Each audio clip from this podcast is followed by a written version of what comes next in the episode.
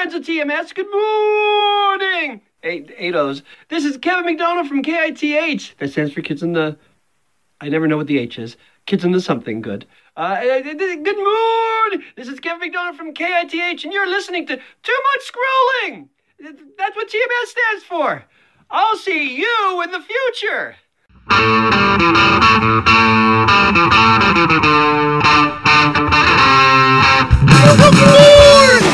To Too Much Scrolling for June 20th, 2023. I'm Steve Foder. I'm Summertime Chip Flow.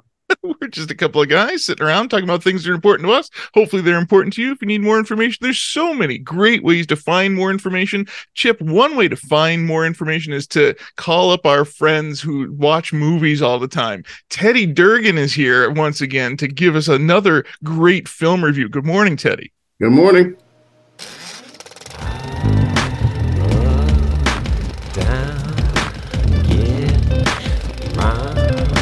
Film at 11. Brings us to our film at 11, our movie of the week. It is superhero week in the theaters, Chip, and you have gone to see the latest DC film, The Flash. The Flash, Steve. You know, a movie that um, there was talk about shelving this movie at it's one been time. in progress for for a decade. They started making this movie in 2014. They finally cast it. And Uh-huh. then they had their um, lead actor kind of flake out. Uh-huh. Um, it's the end of the Snyderverse, but it's not really related to the Snyderverse, except for the casting. Except for the casting.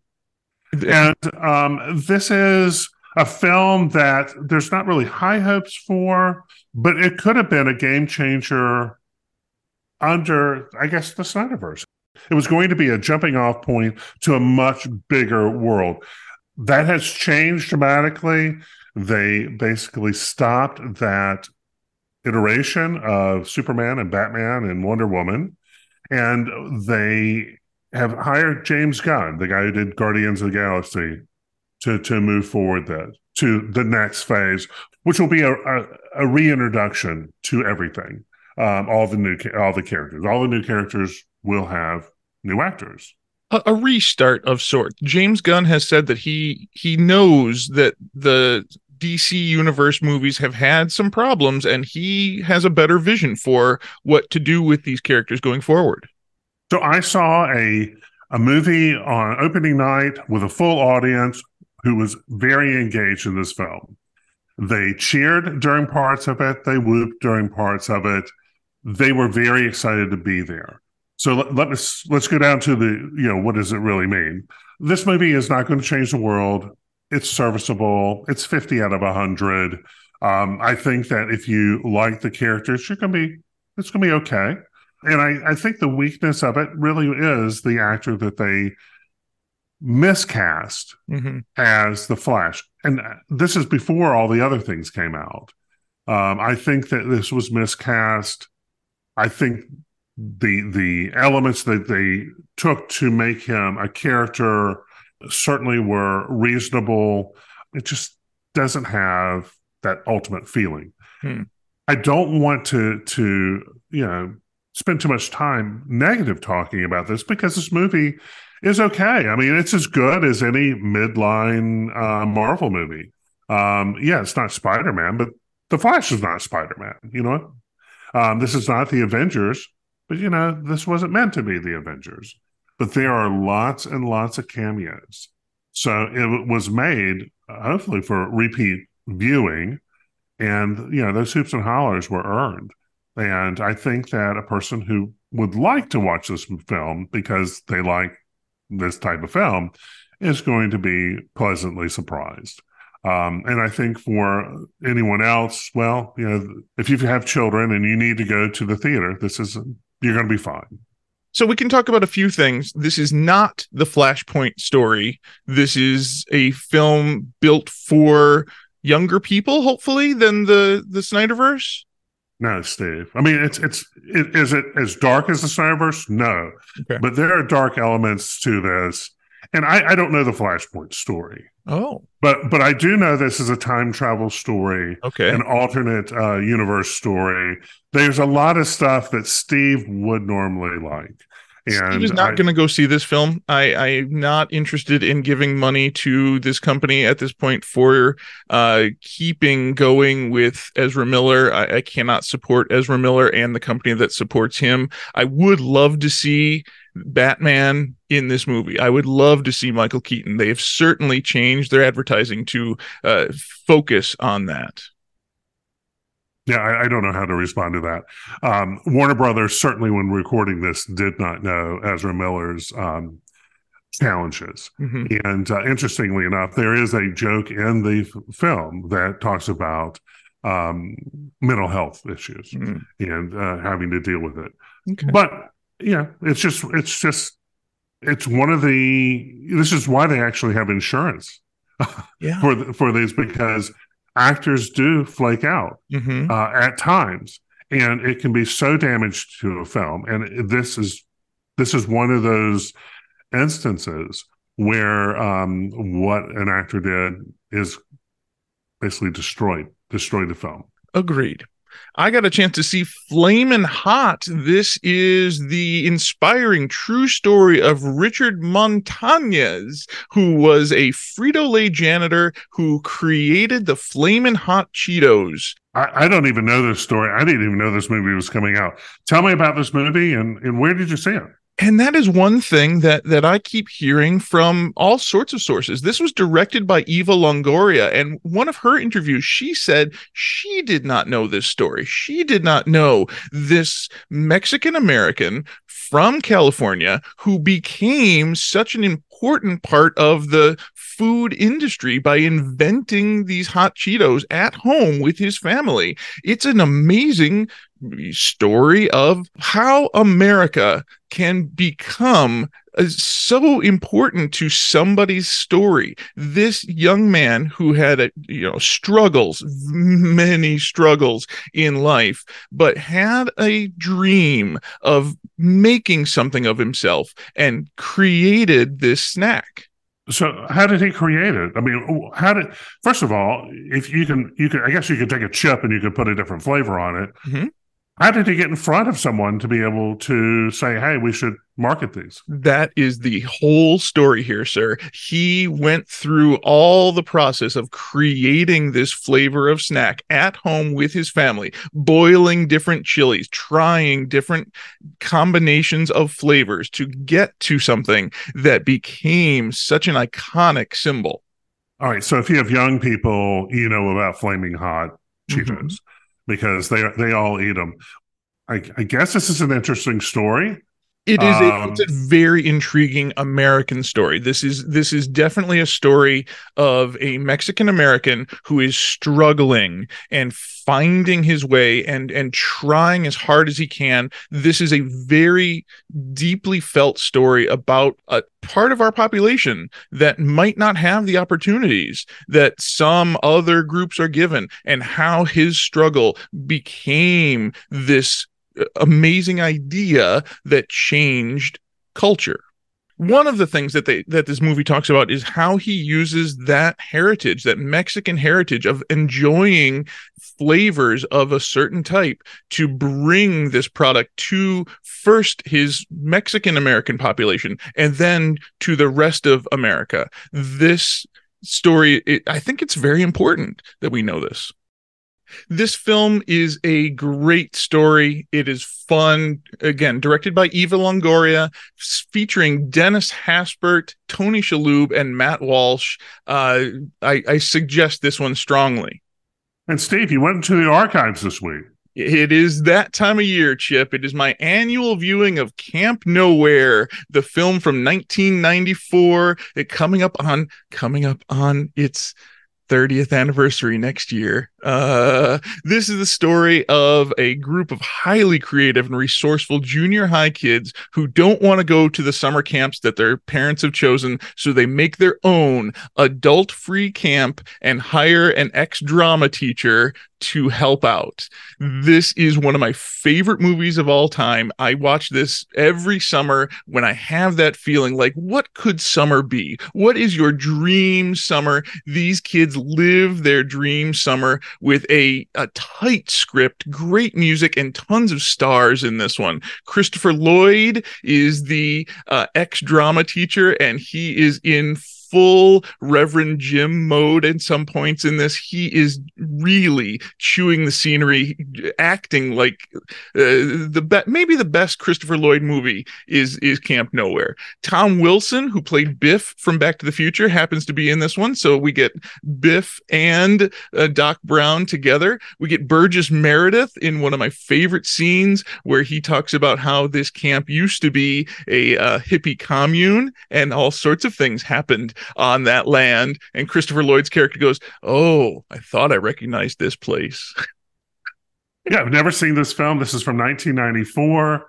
And uh, I can I absolutely understand why you would enjoy this film. It's right up my alley. We we've got some great guest stars in this movie. Burgess Meredith, I mentioned already. Peter Scolari does a great turn. M. Emmett Walsh is in this, along with Kate Mulgrew and Jonathan Frakes. So yes, this is uh, a movie built for Steve.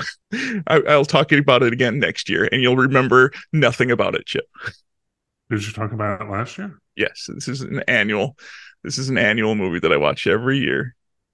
Teddy is here because Teddy got a special, special review coming. He got a chance to see Indiana Jones and the Dial of Destiny, which is coming out on June 30th for normal people. But Teddy, yeah. you got to see it early. They heard I was a super fan. I had all sorts of fears about the films. They were like, let's get Teddy into the theater to assuage his fears and his concerns so he can go on with his life. So he looks sweaty and he's got a bullwhip with him. What does that mean? Probably nothing for the film. so, so the, about my home life or here? so the first fear that you need to assuage for us is is this movie better than the Kingdom of the Crystal Skull? Unequivocally, yes. Okay. Unequivocally, yes. Well, That's not a very high standard, Steve. No. Let's talk about Raiders of the Lost Ark. Oh no! Are, are we looking at an Indiana Jones film? Untouchable. Like Raiders is untouchable. Not even Temple. yeah, Temple of Doom and Last Crusade weren't as good as Raiders, in my opinion. But could it be mentioned in the same breath? Hmm, yeah, but it's it, it, it. So many people saw those. Those are the formative movies. Is this a good movie? Yes. Is does it feel like an Indiana Jones movie? Yes. And those are the two takeaways. Is it a great film? No, it's not a great. Okay. Um, but it's a good film and it's an Indiana Jones film. Well, you know, it's a very high standard to deal with a, a Lucas, George Lucas property and a Steven Spielberg directed property.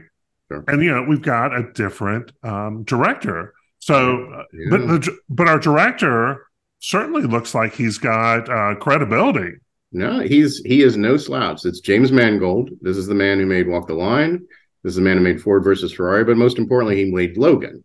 And so he knows the is a little bit around the the aging hero end of the line kind of uh, story. And he grew up inspired by the Indiana Jones films. You know, he wasn't inspired as Lucas and Spielberg were by the original those adventure serials that they they saw as, as children when they were growing up. This was a man who saw the Indiana Jones film. So he's he's done a pretty good job here of merging what we liked about the Indiana Jones films. The uh, uh, you know the Harrison Ford originally said, "What's the great appeal of Raiders Lost Ark?" on the press junkets back then, and he said, "Either I'm chasing them or they're chasing me." Well, it, that's essentially unfortunately for about two hours and 35 minutes that's what it is. You know the, the, originals were two hours but we'll get into that. Um you know but that's essentially it goes back to that style you know which is which is cool. And how do you deal with an 80 year old harrison ford? I mean certainly the um the stunts that a young indiana jones would perform or what a young person could perform before you know they're not a football player anymore. They're quickly out of the league. Sure. The young Indiana Jones was a totally different program, by the way. what do you do with um with a character that is much much older? Several things they do. First of all, importantly, they acknowledge it. They acknowledge his age. They acknowledge his limitations as the character in the film. Um, even though you do see some stuff where you're like, okay, no 80 year old would probably do that but they there is the um, there's a great scene where he's he's him and uh, the, the the the main new character Helena are are climbing up this this this rock cliff, and he's basically bitching about all of the stuff that's wrong with his body or the stuff that's happened to him uh, over the course of time. And it's a good scene because it it kind of uh, kind of takes the air out of it a little bit, you know. Um, you also put him in situations where it's no longer him doing a lot of running or a lot of jumping or a lot of like they put him in a lot of vehicles. They um, at one point he has to dive to a, a shipwreck to find uh, something that's important in the film. Uh, so you can put him in the dive suit and you can make anybody in a dive suit. Uh, they put him on horseback. Um, indiana jones if you've seen uh, you know his the tv show he's on now the yellowstone spinoff he can still ride a horse. I mean you know he can ride a horse like nobody else. Um, and uh, so just yeah they they do a lot of things that that weren't been in the other in the other films and they de-age an old Harrison Ford back to the young Harrison Ford of old. Was, was, there an uncanny valley there? For some, yes. Okay, it's the first 20 to about 25 minutes of the film. Uh, it's really good that that those 20 25 minutes. It's like they kick it old school for for about 20 minutes. I mean, it, it, it's set in uh, Nazi occupied territories, World War II era India. It's 1944 as someone our age or my age, who's 52, uh, there's no way you cannot know that you're looking at a multi-million dollar parlor trick. Okay. Um, there's just no way. Oh, you know, so once you see it, and then if you if you're a repeat viewer, I'm going to go back with my wife in a couple weeks when it actually opens. I'll be able to be less tense about you know looking at every shot and just kind of enjoy and knowing what it is and what it is not it's much better than like say Tarkin of Rogue One, you know, Governor Tarkin, Peter Cushing, much better. If anything, they actually are kind of impressed with themselves. They do a, quite a bit of close-ups, uh, almost as if to tell the audience, "Hey, look, see, we could do we can do stubble, we can do that, we can do the scar, we can do that," you know, and and and and you know that. But honestly, after about ten minutes, I I was kind of used to it, and, and it's pretty impressive. I mean, it comes in and out of shadow. I mean, there's rain, there's interior, there's exterior I was more impressed with it than I thought I would be, and I, I and it, it disappeared uh, quicker than I thought it would for me. And this is our plug for Epic Games, local Cary uh, company who does all sorts of video games where they try to look perfect, like real life. but it did not detract from the storytelling. You were in the story with that technology in that first few minutes. Not for me, not for me, and not for some of the people around me. We, we, it was a, it was a press screening, and we maybe a dozen people there or so. And you know, look, it, the people who went in and sat down with their arms folded before the movie even started, and daring the film to, you know, impress them or or wow them or whatever. You know, I, I don't think you're ever really gonna please those folks. You know, okay. that's that, that's that's fair. Whatever you came in with your list of what you wanted to see and what you were afraid of for this film. Did this film deliver? Yes, I went in. There were three things, and if I were discussing, it'd be spoilers. There were three things that I was absolutely like. If it happened, I would be. I probably wouldn't even like the film. I wouldn't even. I'd just consider it like Alien Three, like it's a dream or something. You know, um, you know, it, it, and the three things that I did not want to see happen did not happen, and good. so that was good it's it's a weird way to watch a movie because you're kind of tense. It's not a normal way to watch a movie. So I'm actually I'm looking forward to a second viewing of it um, because I can just be relaxed about it. And then I will say that one thing happened at the end that I did not expect to happen that I that they've kept pretty well under wraps, and I hope he stays under wraps. That I loved. I thought it was wonderful. I actually shed a single little nerd tear out of this eye right here um, at the the final the final even the final little closing uh, fade out. You know, wonderful. Yeah, if if you're if you followed Indiana Jones most of your life or all your like you'll you'll I just no way you can't not like what what happens. I I did not have high hopes for this film. Mm-hmm. Um, I did feel that they were um, th- this potentially could have been recast, and if they wanted to do another trilogy or something, kind of find some stories. I'm be- I'm very happy that you got this advanced screening, and what you know, you're you're basically saying, "Hey, go see this film." Yeah, I am. It's going to be I fine. Am. And I'm saying, don't expect it to make you feel like you're 11 years old again or whatever you saw. You know, if you're you know one of the originals, it's it's too long. It doesn't have that zip of the. I mean, there there are things that it's a good film. It's not a great film, Um, you know, at two and a half hours long, it, it doesn't have the zip. It it has that Logan thing where it's some things have happened to Indiana Jones since even if you, you know, like the Crystal Skull, some things have happened in those those twelve years between the films to the character that um that are you know not not not the best things so Logan was was a was a somebody called it a not a comic book movie, as a tragic book movie, you know, and and and it, it you know it, it, doesn't go that far, but there is there is some some some sad substance there. It's it's a longer film. It's a more um, you know it doesn't have as much humor as the others. I think it could have used more humor. Sometimes when the humor does come in, it's almost it's such a big relief. There's a there's a point. One of my favorite little bits in the film is where he, he just acknowledges just for a moment how bitter he still is at the events of Temple of Doom, what happened to him. And it's just it's just a little moment, but it's so it, it's put in there so so nicely, and it's just this really it's really just like a single line, but but everybody just like loved that line, and it, it was it was fun. Know, it's like if you were still pissed off at what something had happened to you in high school. You know did Indy say Teddy? There is a character named Teddy, played by Ethann Isidore in this film. Did he call you out by name? Oh, a lot. Yeah, yeah. You know, and my, I took my daughter to it, and each time we were just like nudging each other, like you know, he says, "Daddy," he said it. yeah, he's kind of the de facto short round of the piece, and uh he's okay. You know, the, the movie could have he wouldn't have been missed if he wasn't in it, but he doesn't. He doesn't like destroy the film or anything. All right. He's fine. He's just fine. Excellent, excellent, excellent. And John Williams still is doing the score. I yeah, I mean, and he delivers. I mean, there are just moments. I mean, anytime the old school theme kicks in, but he's got there's there's there's tons of new stuff. The, the Helena has a theme, the the Phoebe Waller Bridge character, and uh, it's it's very playful. What I was most impressed though is the production design of the film. This is a really nice film to look at. I mean, when they're in New York of 1969, uh, you know, when they're in Tangier, all over the place. I mean, it's a it's a really James Mangold is is not a slouch as a filmmaker. Oh, yeah. I mean, he, he can make a. I mean, he might not be Spielberg, but man knows how to make a movie, and he knows how to put people around him to distill his vision. All right, we will have to wait until June 30th to get our seats for Indiana Jones and the Dial of Destiny, but it sounds like a a, a good enough movie for those of us who are huge fans of of that series. Yes. Book it, book it, book it. Book it, book it, book it. Book it.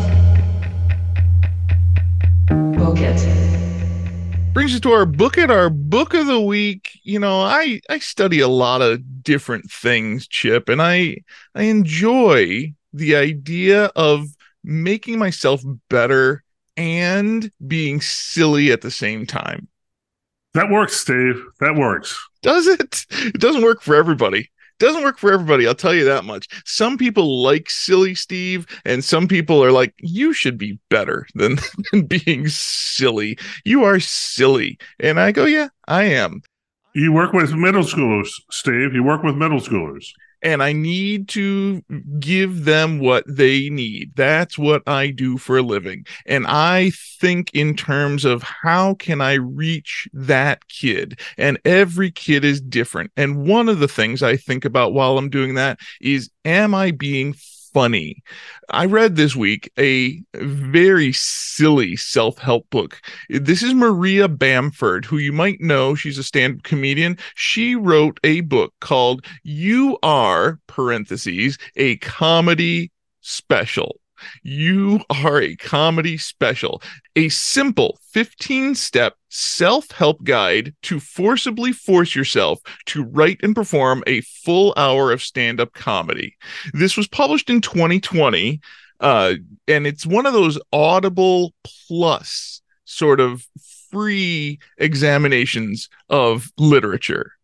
Well, you have my attention. So the idea is you're going to read this book and then if you take action, you can write yourself a comedy special, an hour worth of stand up comedy. It's really more broad than that even this is focusing on what is your goal not just an hour of stand-up comedy but what is your goal? What do you want to do? What do you want to accomplish? What's keeping you from accomplishing your goals? She sets out this very silly way that she says she struggles. She struggles to achieve her goals. She doesn't always get straight to the point and she's not always able to get it done. So she says here's 15 simple steps. Step one, call whatever you are doing stand up comedy.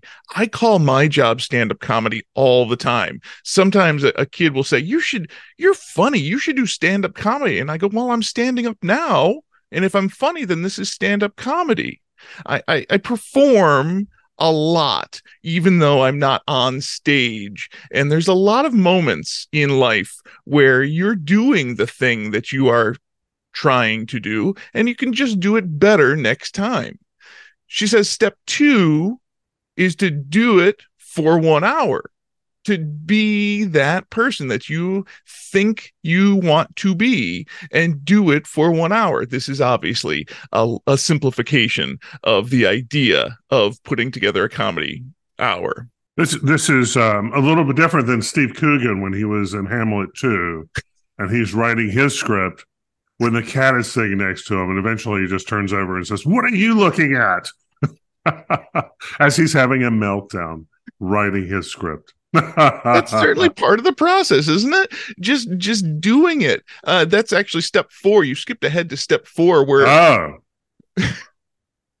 step three is make comedy fun parentheses of me making fun of yourself. Finding the fun in the joy of the process is part of the process of getting through whatever it is that you've set out to do well, that's very North Carolina, by the way. Self-depreciating humor is very North Carolina. Is that is that a uh, a normal thing there? Uh, uh it's it certainly is a, a, a big trope. it, it is not to get too uppity, Steve. Uh-huh. Don't get too uppity. Don't get too stuck in yourself. Is certainly the the point of what she's trying to say in in step three. Yeah, and, and I was I was going to say the the ability to find humor in yourself, to humble yourself in mm-hmm. front of others is fine. It certainly, though, can be off putting. Sure. So, on a comedy routine is one thing, but I've actually had a friend of mine sat there and say, well, you need to, that you need to stop that. Stop being self depreciating. Self confidence and self depreciating are, are two sides of the same coin, and you have to find that balance for sure. Absolutely. Don't undermine your credibility, though. Yeah. Step four, do it again. Do it again. This is this is a big part of getting anything accomplished, I think. I think just do it. That Nike slogan comes in here. If you don't do it, it won't get done.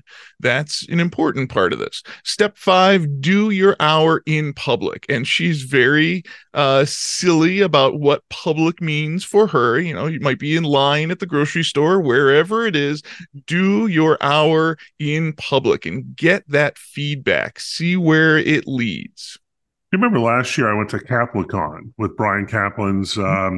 um, game convention, basically at his home. It's actually moved over to the university. It's gotten too big for his home. but one of the things that he did, and he didn't just do this, there were three other people who did it too, is they wrote a comedy set that they performed. There you go. And you know, you got to think about it. it's not your profession. Mm-hmm. You don't. You, it's not something that comes natural to you. Certainly, puts you out there to you know have your mind work a little bit differently so i'm all for this so i'm all in steve keep going brings us to step six failure and rejection. When that moment comes where somebody says, no, no, no, that's not right, that's not good, what are you going to do with that failure? What are you going to do with that negativity? Making yourself go forward with your plan is an important part of this process. Well, Ted Lasso said it best be a goldfish. There you go. have no memory, don't remember. Just go forward, work on it, and make it better. And step seven, she gets a little silly here. Step seven is an existential crisis where you get so mired in the negativity and you think you can't do it. There is a step in just about every one of your choices where you think, nah, I can't do it. Let's go back to Hamlet 2, when Steve Coogan presents the uh, the script to his girlfriend and uh, he and she, he says to her, "I was writing last night." She goes, "Oh, oh, really? I thought you were, you know, having a a, a panic attack." He goes, Well, that is part of the process. It is part of the process for sure. We get through that and step eight, the sweet spot, the relief of following through that, that moment where you get through the existential crisis, you get past that feeling and you get to the sweet spot where you can get to a positive feeling. So you're getting flow at that point? Is this is the writing process? Mm, yeah. Where sure. the, the stream is coming and all of a sudden um, the uh, the the the elements of the universe are speaking to you through your pen. Then we get to step nine, which she describes as mania, where you are just so in that flow. You are so in that zone. You are getting it done and you get to a manic stage. This might be her own personal way of things, but I understand what she's saying. She, uh, she means that you get to a point where everything is happening so easily. It's coming so easily after all the existential crisis of step seven. Didn't Steve Martin say something about, um, uh, you know, it, he feels like he accomplished something today because, you know, basically he started with just a blank piece of paper. Mm-hmm. So that ability to, you know, just get started and then get the flow and then, you know, get to where you need to go. For sure. Step 10, she describes as competition, being out there, showing up and finding out who else is out there and what they're doing, and feeling maybe that you aren't accomplishing what you set out to do. And maybe you are. Maybe the, the competition adds to your motivation. Wouldn't that be? I think that's for a comedian. Your self esteem has got to be very high in the sense that you do it, mm-hmm. but your self esteem immediately gets knocked off. I would say show to show because sure. one show it just everything's sort of hitting, and then another one it's just flat. Try and being a middle school difference? teacher. Try well, being a middle school you. teacher every period, every 40 minutes. I get that, my friend. That I can I can walk out in the hallway between classes and go, oh my goodness, I just had a great class. I got them. I made them understand something, and I'm gonna do it again the next period, and they can knock me down the next period. Every audience is different, every performance is different for sure. You get no respect, Steve, little Roger Rodney Dangerfield. Step 11, she says, do a terrible half assed job. I agree with this step of being better, finding a way to find that balance, seeing what it's like to do it badly. Again, back to middle school teaching. There are days, there are moments where I do my job poorly and I feel how that feels. And it doesn't feel good to do my job poorly. And, and there's the big issue. I mean, I'm using a teacher's example, that young teacher who is so working to refine the craft mm-hmm. to get to the point where you have refined the craft to the, you know, you're at that point, you know, you've done what you need to do. You're good at what you're doing. You can pause when you need to pause. You've got all that down. Can you keep that energy? I don't know, Steve, for the next 25 years.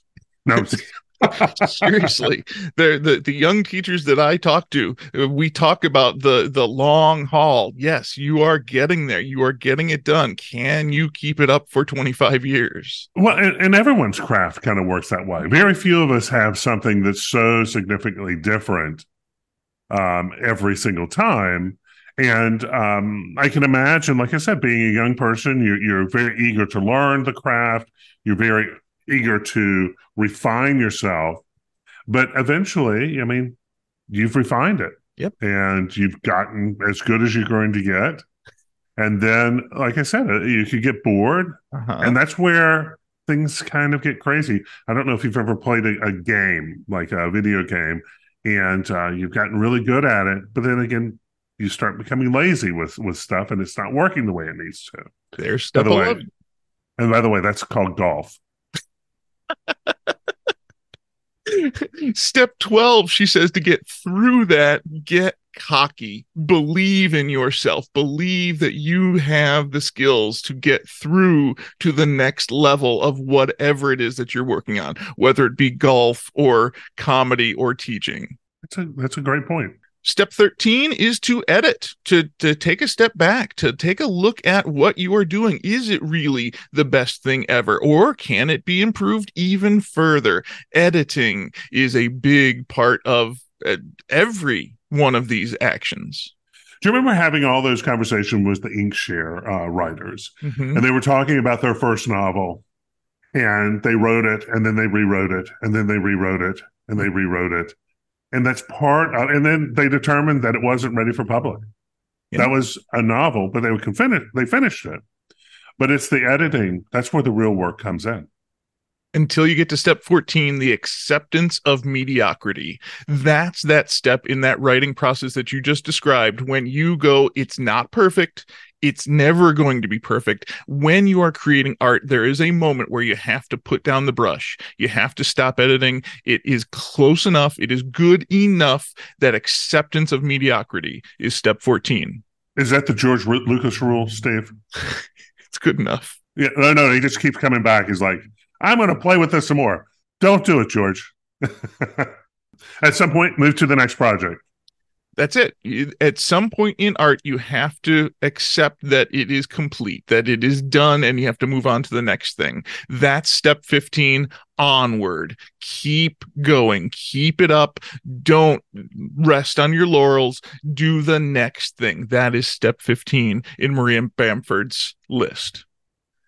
I went to a drink and draw on uh, at Heroes Con, and I'm sitting there on a table and I'm drawing for an hour. I have no idea what I'm going to draw. I have no idea what I'm going to do, but I recognize very quickly that my skills haven't really changed. I don't know in 25 years. Hmm. And the point is, is that I don't spend any time on it, so of course they're not going to to change. Mhm. So I just accepted that, yeah, it's not going to be what I could have been. It's just going to be what I'm playing with right now. And I think that's a uh, a, a point is if I want to get better at golf or at drawing or any other skill, you have to spend time doing it. yep you have to put in the time for sure Maybe we'll do a weekly podcast and we'll get better at it, Steve. we'll get better at it eventually right Well, one day, Steve, one day it's ready for the public. That's right. This is a fun, silly little two hour self help book based on the very silly comedy of Maria Bamford. If you enjoy Maria Bamford and her very unique voice, you will enjoy this. If you hate her voice, you will hate the two hours of listening to her talk. But I enjoyed this very much. It's called You Are a Comedy Special. It was published in 2020 by Maria Bamford. Scroll with it. Brings us to our scroll with it. We have just finished Heroes Con in North Carolina this weekend. Met all sorts of fun people at that convention. That beautiful Charlotte, North Carolina. So, Heroes Con is one of the premier uh, comic conventions in the nation. And I would probably say, you know, right next to what goes on in, in San Diego, it's got to be a top four or five. When I sat down with Comics Kayfabe and had a, a few conversations with them, basically singing their praises. If you're not familiar with it, it's on YouTube, and they've gone from a very small audience. I think they have a half million viewers a day now. Um, certainly, certainly the a, uh, an example of finding a niche um, audience and then building from there. And I think what made their um, po- their podcast, their recording so unique is they are big fans of the printed material. They know how to draw. They know how to print. They've got all those skills, which they are basically dissecting the works from. And they've gotten to the point where they have such a large following, they get to go through. I don't know if you saw this one, Steve, the Teenage Mutant Ninja Turtles first publication. They went page by page with the writer and the artist talking about the decisions they made to put together that comic book. Wow. Certainly Uh, very fascinating. And they do that with a, a number of things. It's not always an interview, but once again, they, they really do have this wonderful way of looking at things. Of course, Steve has something for his basement. For our anniversary, you got you got the next poster to go up on the wall.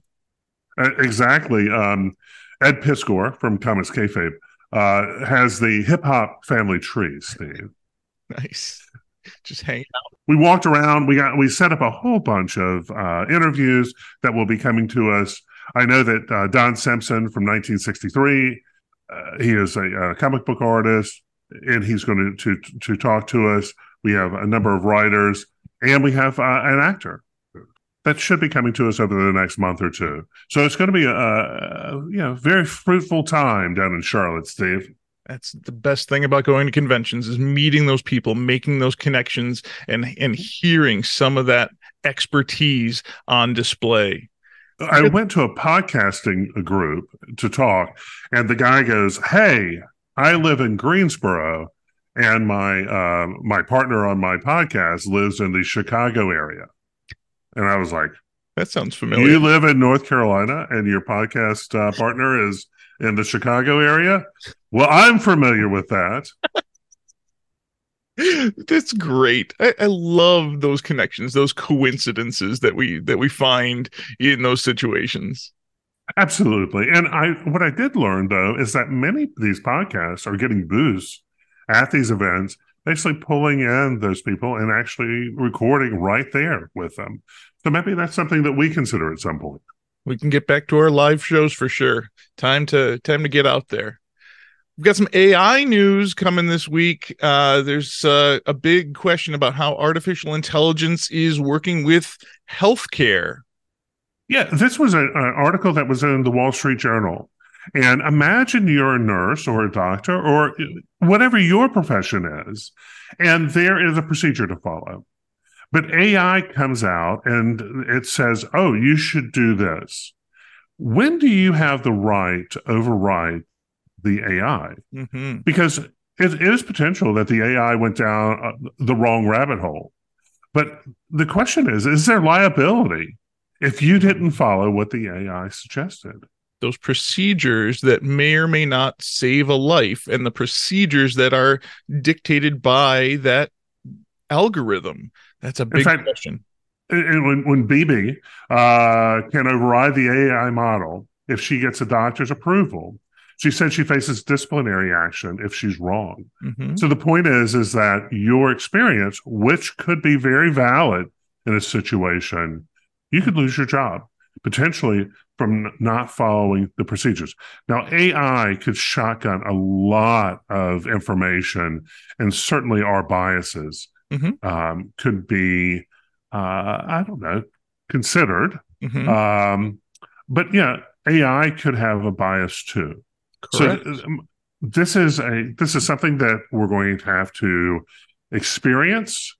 There will be some challenging moments with it, but very similar. I'm going to use um, the algorithms that you. I mean, let's let's think of Walmart and Target. They came out with a computer program at one time for scheduling. Mhm. And this computer program said Steve should be there from 7 a.m. to 9 a.m. And then he should come back from noon to 2. And then if he could just be there from 5 to 6. Mhm. You know, my, my point being is you're working, you go away, you work, you come by. That is a terrible experience Mhm. for Steve. Now, for shopping and the times people shop, maybe it's great. And so when it initially came out, there was a lot of discomfort for the employees because they were being thrown around a lot. But I think that over time, they they realized this is not working for our employees. We need to find a better way of doing things. In addition to that, we had a, uh, the uh, COVID, and workers are like, "Yeah, I'm not working that way." So this idea of trying to use our modeling and computers to help us, but also recognizing there's a human factor involved too. Efficiency versus humanity is is certainly something that that businesses have been working on forever. How do we most efficiently use those humans and make them want to come back the next day? For sure. Hey, Steve, what if you were a singer and you were no longer with us? The Beatles are teasing a new album. They're calling it their final album. And this is mostly Paul McCartney, who, who gave an interview, as said that there is a new Beatles album coming out where John Lennon's voice is going to be created using AI. How do you feel about that? That's interesting, though, Steve. And, and that comes into play because do you remember watching um, what was the Star Wars film that Luke Skywalker shows up or Leia shows up or uh, Tarkin, uh, Grand Tarkin? the Grand Moff Tarkin is in Rogue One, and that was the Sure. first AI uh drawn human and and boy that uncanny valley there watching those those dead eyes staring back at you knowing for sure that that actor is dead and we are seeing him move uh there, there's going to be some some moments here with ai Well, it's going to be very interesting because this is what I think the writer's strike is talking a little bit about. If you were able to download all the Twilight Zone episodes, could AI write a Twilight Zone episode or a lot of them? Are they, is that new material or is it based on previous humans material? Mhm. you know, th- you know, there's a lot going on here.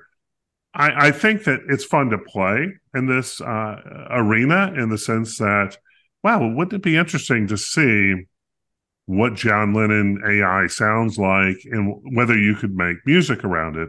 At the same time, this is taking a little bit away from the human experience. I, I think that there's going to be a lot of playfulness we'll see how this sticks and how the public reacts to it. I, I don't have a, a true answer to this. Yeah, uh, I am curious to see how this innovation works and how it takes away from people who are making money being creative. Artists of all types are are fearful of what AI could be taking away from their work.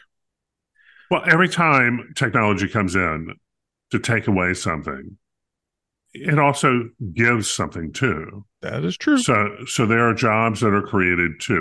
Think of many of the jobs that went away at one time. hmm Well, that's because there's been advances. I'm currently reading a book that's making that argument, talking about some of the economic models that we're using and how we are looking at the economy as a whole.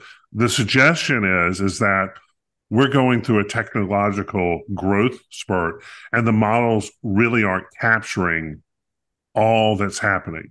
Hmm. So you may not be making significantly more income, but your life has improved so dramatically over the last hundred years, Hmm. and that's that's one of the arguments. We'll we'll see how that plays out as I finish up this book.